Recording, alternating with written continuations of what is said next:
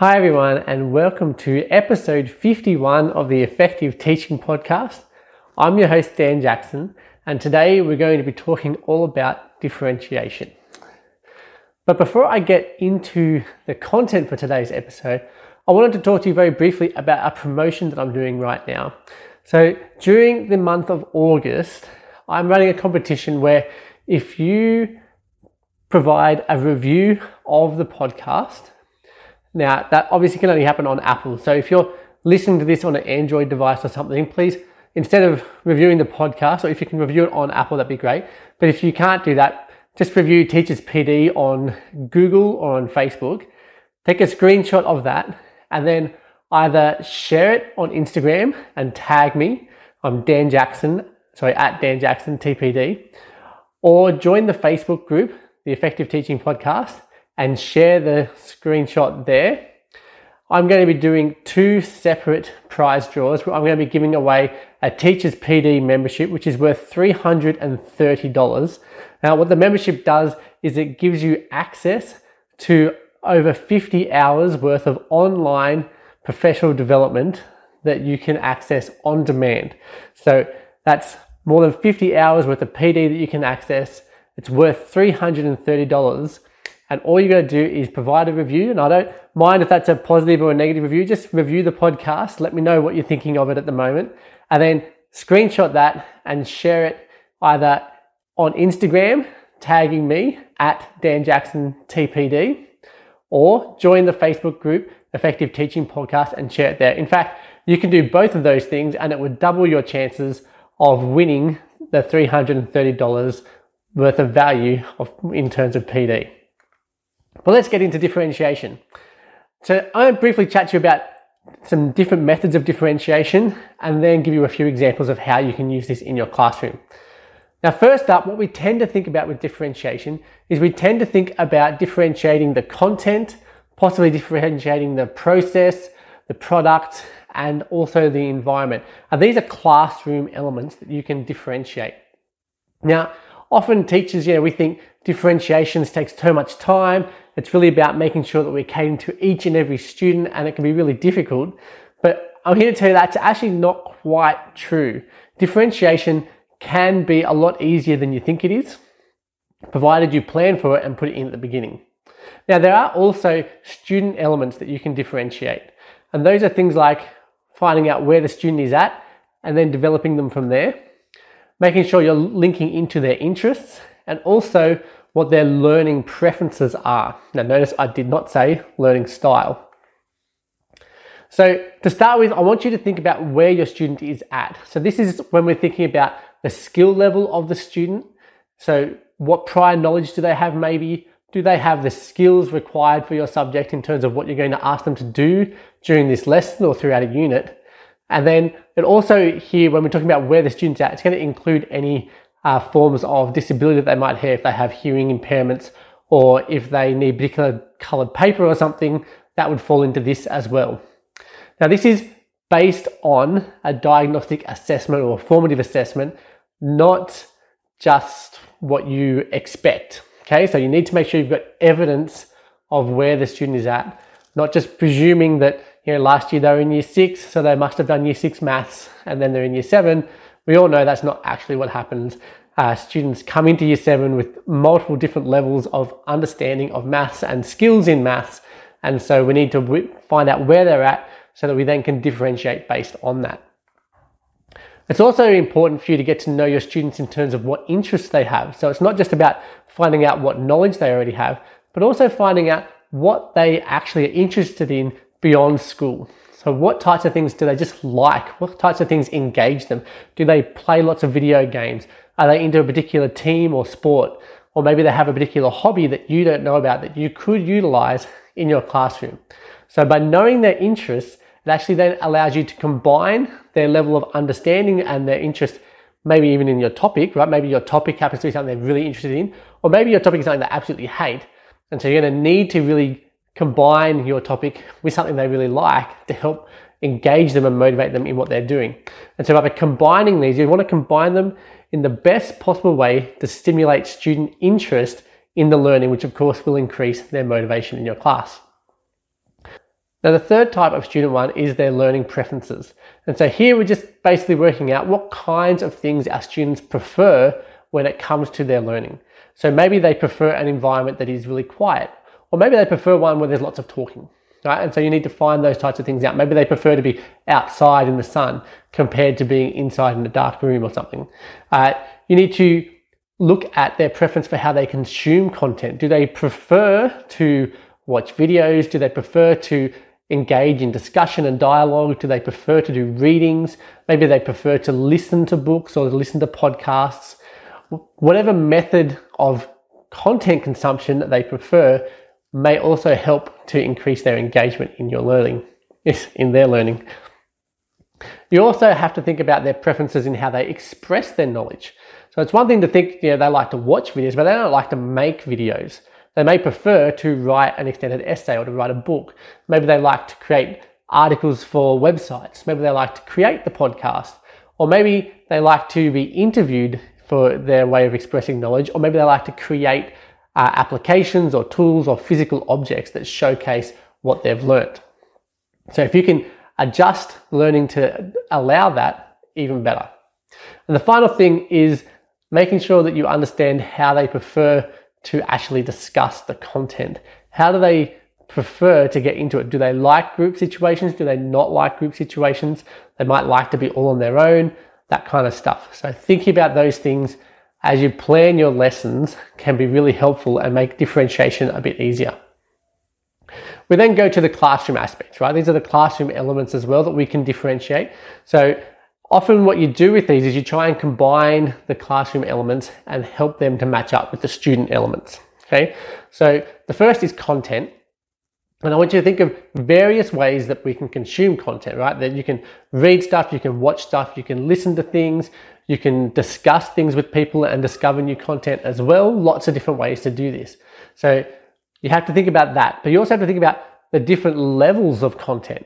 So is this student's reading ability actually you know at a quite a low level and so you need to give them a different type of text for them to read compared to the student who's at a higher level and making sure you're matching the text or the way that they're consuming the content with actually the level of learning that the student is ready for and remembering that you know what a student already knows is the biggest dictator of what they can learn okay the way learning works is you've got to be in that zone of proximal development that's just beyond what the student is capable of, but not so big a challenge that they're going to see it as unattainable.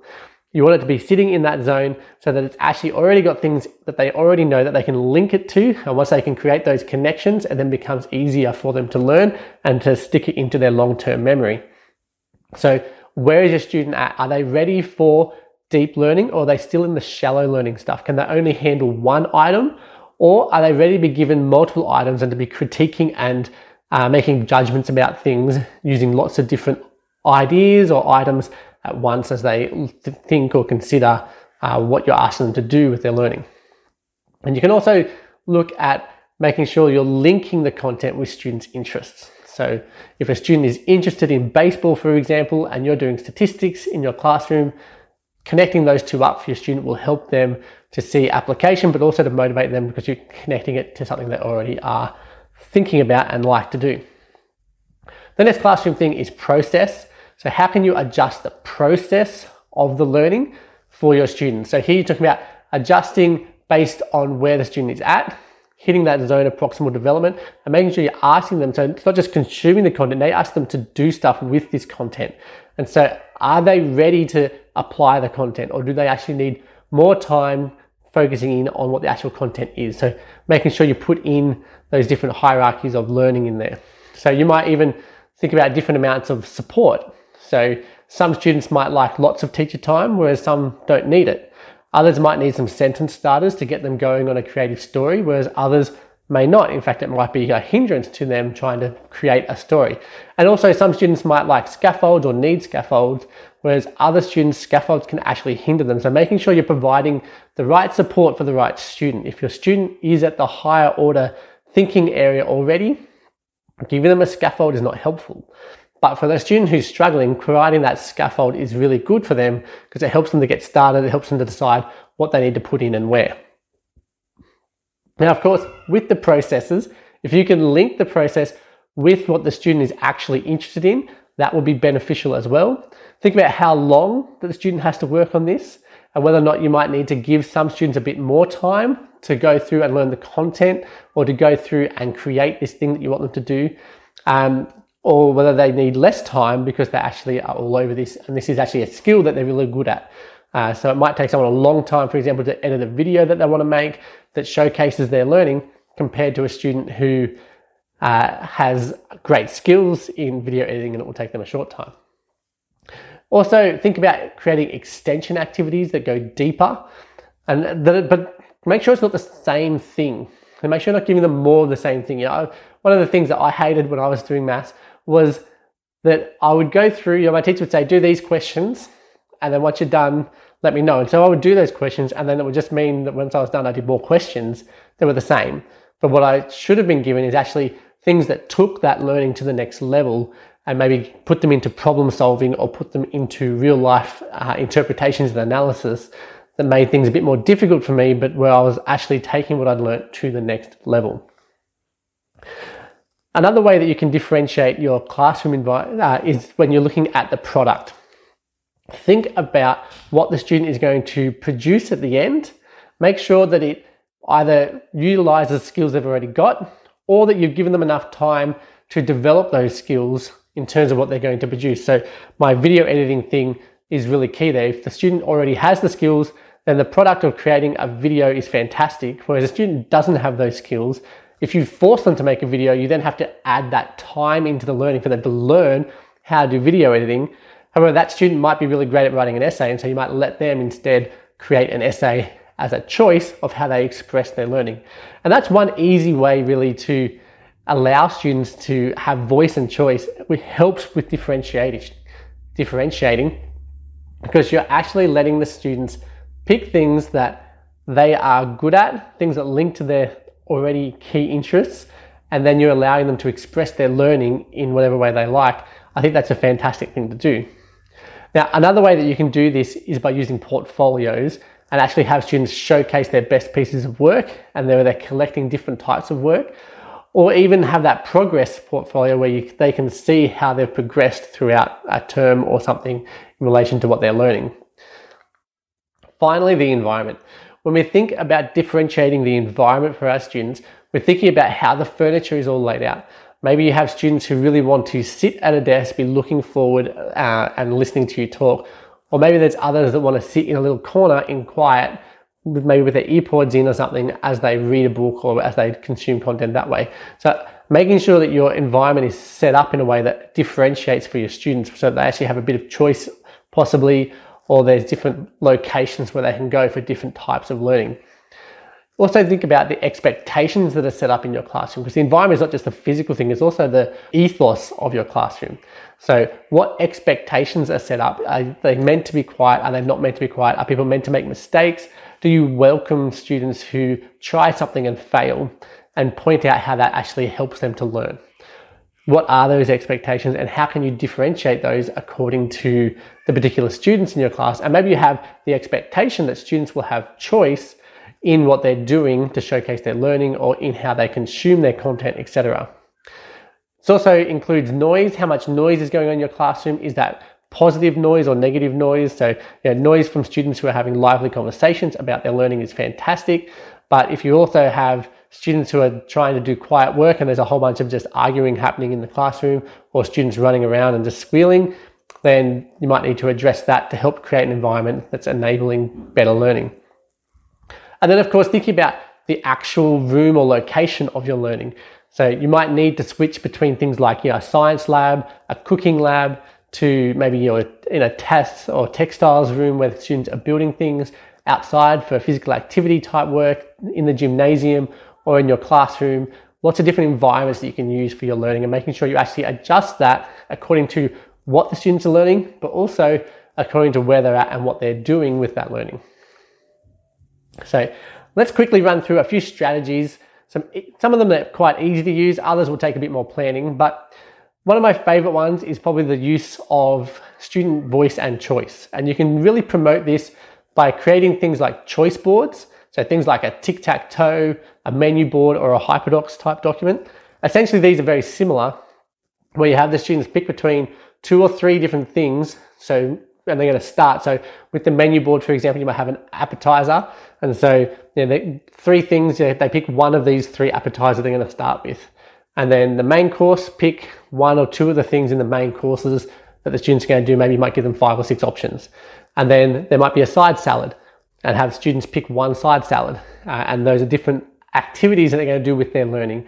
And then dessert, you know, again, have them choosing between things. And that enables students to have choice, but you've planned it so that they're actually still learning the same content, but they're choosing it at their own level for where they're at. They're choosing things that might relate to their interests. They're choosing things about their own learning preferences in terms of how they consume things, how they go about the processes of learning, and what they create at the end as well. And so it actually takes a lot of the choice, a lot of this uh, process out of your hands because you're actually enabling them to choose things which is enabling the differentiation to happen. And that helps to make sure that students also don't see that, you know, maybe they're the dumb one because they're getting more scaffolding. You've actually provided the choice for everyone that the people who are doing really well aren't going to choose to do something that has a scaffold and not going to choose the stuff that's just identifying them that's easy and you encourage them to choose the things that are harder. Other things are to tier your content and activities from shallow learning through to deep learning. And so making sure that you're shifting from students who are learning about single ideas through to combining multiple ideas. And the idea between single ideas and deep learning with multiple ideas is actually about cognitive load. And if you're new to a, to a subject, you actually can't manage more than uh, you know, two to four items at once. Whereas if you are really experienced at it, you can do about eight and you can start to really group those things together as well so that you can actually use things like criteria to evaluate things and assess its effectiveness and make judgments about things uh, where you can be critical about things by bringing in other pieces of information to decide whether or not this is actually worth paying attention to. That's higher order thinking, that's deep learning. Other ways is that you can gather information on your students' interests and then allow students to use this as they learn the new content. Maybe you can highlight the connections even for them. So maybe if you've got students who are really interested in uh, online gaming, and you could look at persuasiveness and addiction in relation to that, maybe, or you could look at uh, graphic design uh, and how that actually is visually attractive for the students in relation to things, or how they are purposely made for a particular audience. You know, lots of things you could break down about that game to help the student to learn stuff and they're focusing on the game that they already are very interested in. You can also make sure that you're planning your groups and not just doing them at random. So by planning them, that can be by putting the students who already have a lot of pre-knowledge, for example, uh, in one group and students who are going to need more of your help in another group. And so that then helps you to easily spend more time with a group that needs it. But other ways that you can mix them up and, and purposely make sure that there are students who are doing really well with lots of prior knowledge and are ready for deep thinking in a group that specifically has people, students who are in between and students who are right at the very early stages. And you give them particular roles within that group to make sure that you're um, utilizing that peer relationship and that peer teaching to make sure that all students are actually benefiting from that. And even just using the puzzle technique where you know students in one group will become experts on one thing and then go into another group where everyone in there is from a different group and they're sharing their expertise that they just learnt from their prior group and teaching each other. You also might think about just having some flexible classroom spacing, making sure you have an area for some quiet reading, an area that's for individual work, maybe where they're going to be using their computer or something, uh, and maybe having earphones there so they can listen to videos and stuff as they're learning. Uh, you might have a group space where people are going to be having conversations with each other, kind of like a cafe type layout. And then you might have a more formal space where there's instructions from you and the students uh, getting the content that way. Uh, and by having that flexible arrangement, you can actually say to the students, all right, go to the different group places where you think you're going to be using that process for learning. And so they might go and do some research and go to the computer place, or they might go and decide that they're going to be in a group and they're going to discuss the idea first before they do their own research and then they might come back to their group, etc. And then finally, think about how you can adjust everything based on learning support information. So one thing that we often are given at the very beginning of the year is a whole bunch of information from our learning support teachers about specific students in our class. And so we need to make sure we're actually constantly pulling on that information, particularly if there's an ILP, uh, sorry, individual learning plan, Uh, it might be called something else where you are. Uh, so yeah, it can be as simple as making sure that you're using colored paper for the student who needs that particular color so they can read it easier, or maybe having larger text on any handouts that you give. It can be lots of simple things like that that then help your students as you're differentiating for them. So this week, I want you to pick one of those strategies, make sure you're giving it a go, maybe choose that uh, student voice, maybe create a menu board for your students. It's a really easy way to get started and plan out a whole lesson like that, or maybe even a whole unit like that, or you know, a week's worth of work or something, where you have the student working through that menu board constantly for the week and see how it goes. Get some feedback from your students about what they think they've learned and how they've enjoyed it or not enjoyed it because you've changed things up. Now, of course, don't forget that there is a competition going. Okay, so leave a review of the podcast if you're in Apple if you're on a system that doesn't allow you to provide a review, provide a review of Teachers PD on Facebook or in Google. Take a screenshot of your review and then come and share it. Post it on Instagram and tag me at Dan Jackson TPD. That's TPD for Teachers PD. Or join the Facebook group, the Effective Teaching Podcast, and share it in there. And if you do both, you will double your chances of winning. And I will give away $330 worth of online professional development to two teachers who win this competition at the end of August. So you've got all this month to do this, but don't delay, don't forget about it. Make sure you get it done. And then I'm looking forward to welcoming two more teachers into the Teachers PD membership, which currently is closed. You can't purchase it, uh, but I am giving away these free ones because I want more people to be able to come in and utilize the online learning that I'm providing. Thanks, guys. I will chat to you next week.